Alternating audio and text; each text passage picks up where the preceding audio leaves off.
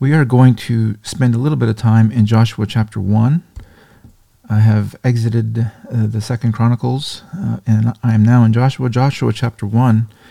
And this is very fitting for the situation that I just came out of with the death of Clarence Sexton. You had a greater character who died, and that was Moses. Now after the death of Moses, the servant of the Lord, came to pass that the Lord spake unto Joshua, the son of Nun, Moses' minister, saying.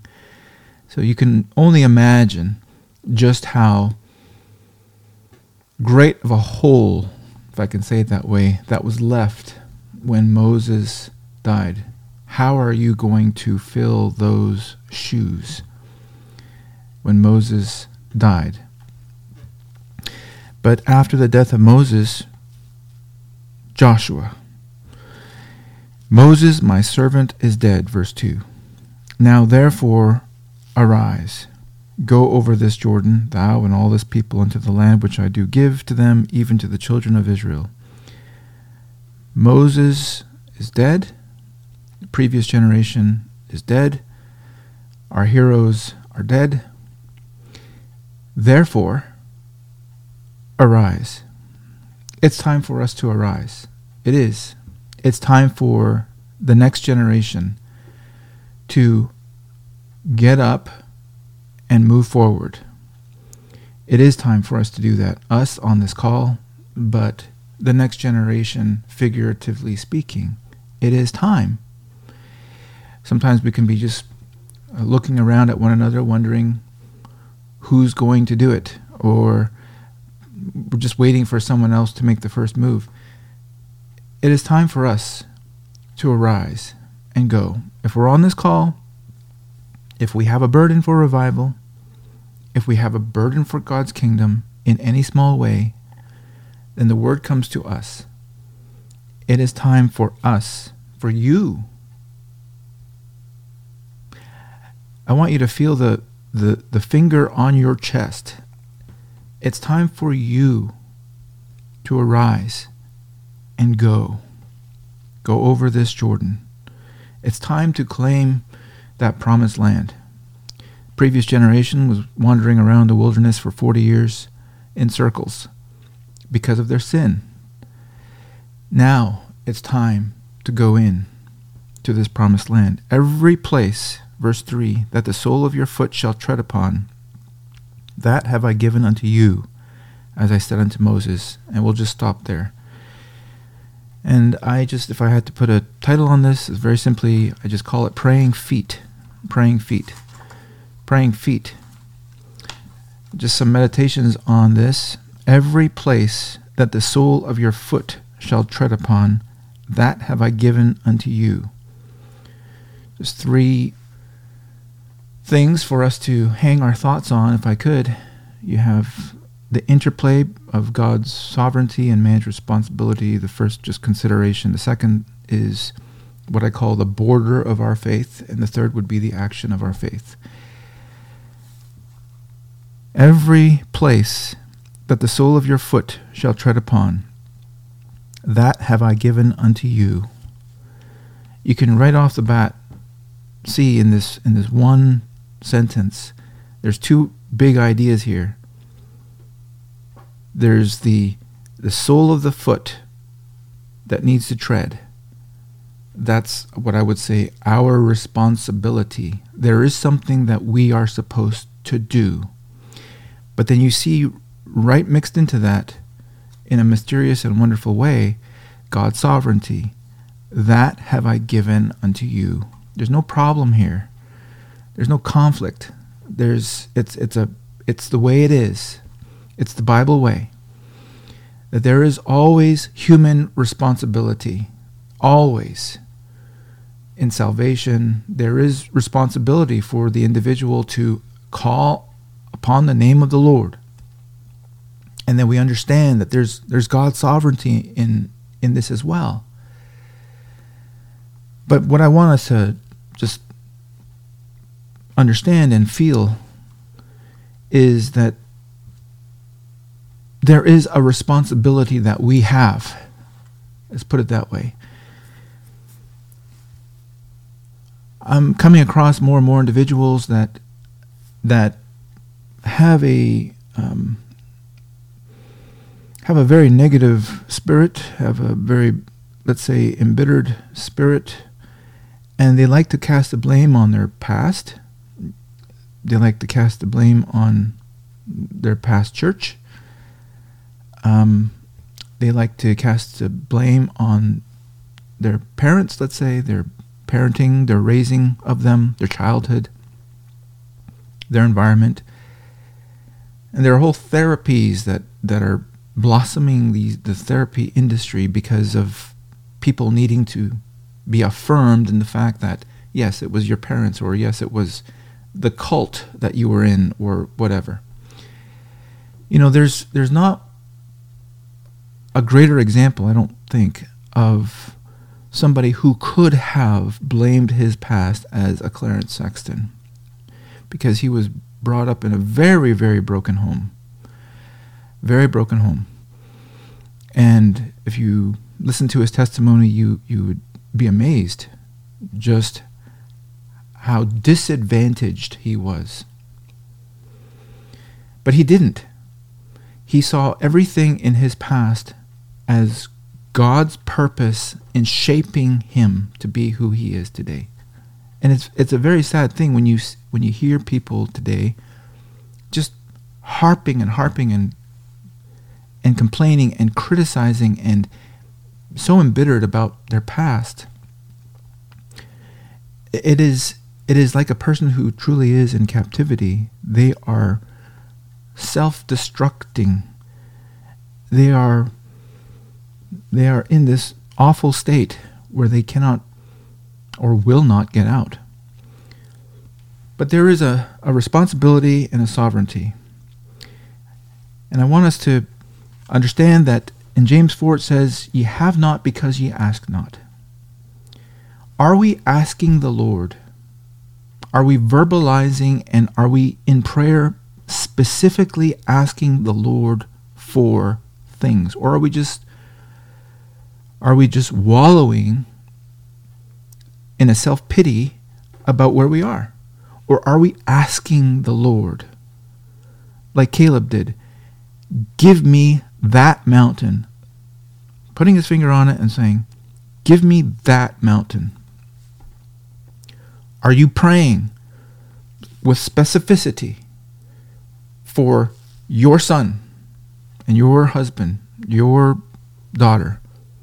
I know obviously many of you are, but I just want to make the point that so often we can find ourselves in this sort of wandering, wallowing state where we're not actually saying, give that to me. We're not praying for that. We're just, I don't know what we're doing. We're resting on the sovereignty of God, or it's sort of like a defeatist thing where we're just sitting back and, well, there's nothing we can do. Yes, there is. Give me that mountain. You have not because you ask not. John 16:24 says, Jesus says, "Hitherto have ye asked nothing in my name." Ask. Ask. Get it into words. Ask that ye shall receive, and ye shall receive, that your joy may be full. Jesus is laying it out as clear as he could. And of course, that passage we read in Joshua 1:3, every place that the sole of your foot shall tread upon, that have I given unto you. Which really leads me to the border of our faith. The border of our faith. There is a border, if I can say it that way. In other words,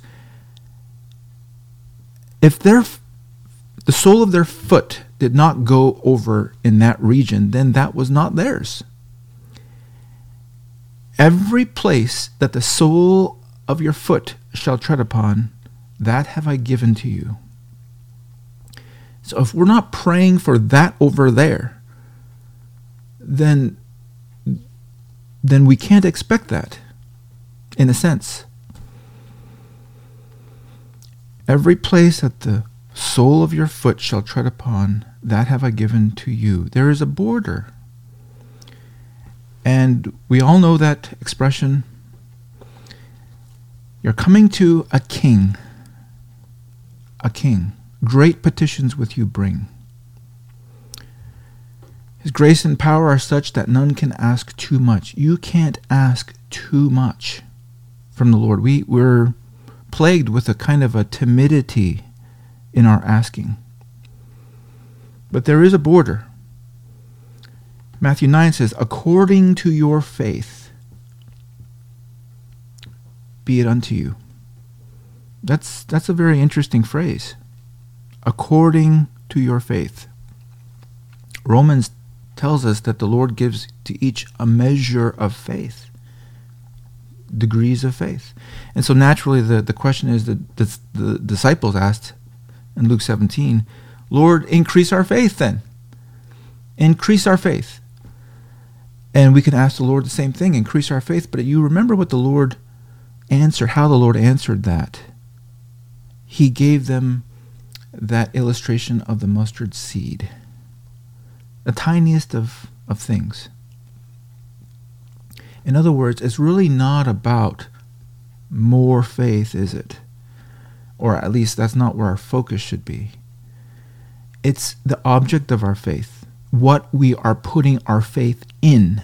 So it's not so much this thing of faith where, we need to increase this thing of faith as if all of our focus is on faith. What are you trusting in? The object of the faith, even if it's a tiny mustard seed, the object is what? Or is the object of your faith itself? No. The object, trusting in the Lord. And of course, faith, as Romans 10 teaches us, faith cometh by hearing, and hearing by the word of God. So, in a very practical sense, if you want to increase your faith, faith comes from the word of God. Now, how does this work? Well, what that simply means is this. Our eyes, our sight, our minds, our attention, our focus, less and less is on the world and what we see in the world, and more it's on the Lord, because we're reading His Word, we're hearing from His Word, and so our minds are being filled more and more with a vision of the greatness of our God. You can see how practically this works out. The more attention that we give to the Word of God, the more that He takes up our vision, our faith naturally grows, doesn't it? Because we see only Him. And you see this illustrated all over the Old Testament. Those servants, they can only see the enemy. They're big, they're bad. And then Elisha prays, Lord, open his eyes. Just open his eyes so he can see there's more with us. He was only able to see the outward. But as you fill yourself with the Word of God, as you look more and more into His face, and your vision becomes more saturated with God, yes, of course, your faith will grow, because what is it that our God cannot do? That's why David was able to face a Goliath, is because his vision was so filled with the greatness of his God. And that's why the 10 spies were so defeated, because all they saw were the giants and the walled cities. And maybe that's where you are. All you see is the impossibility, the walled cities of your son or your daughter that's been so long in their sin. It's like a wall that goes to heaven, or it's a giant and you feel like a grasshopper.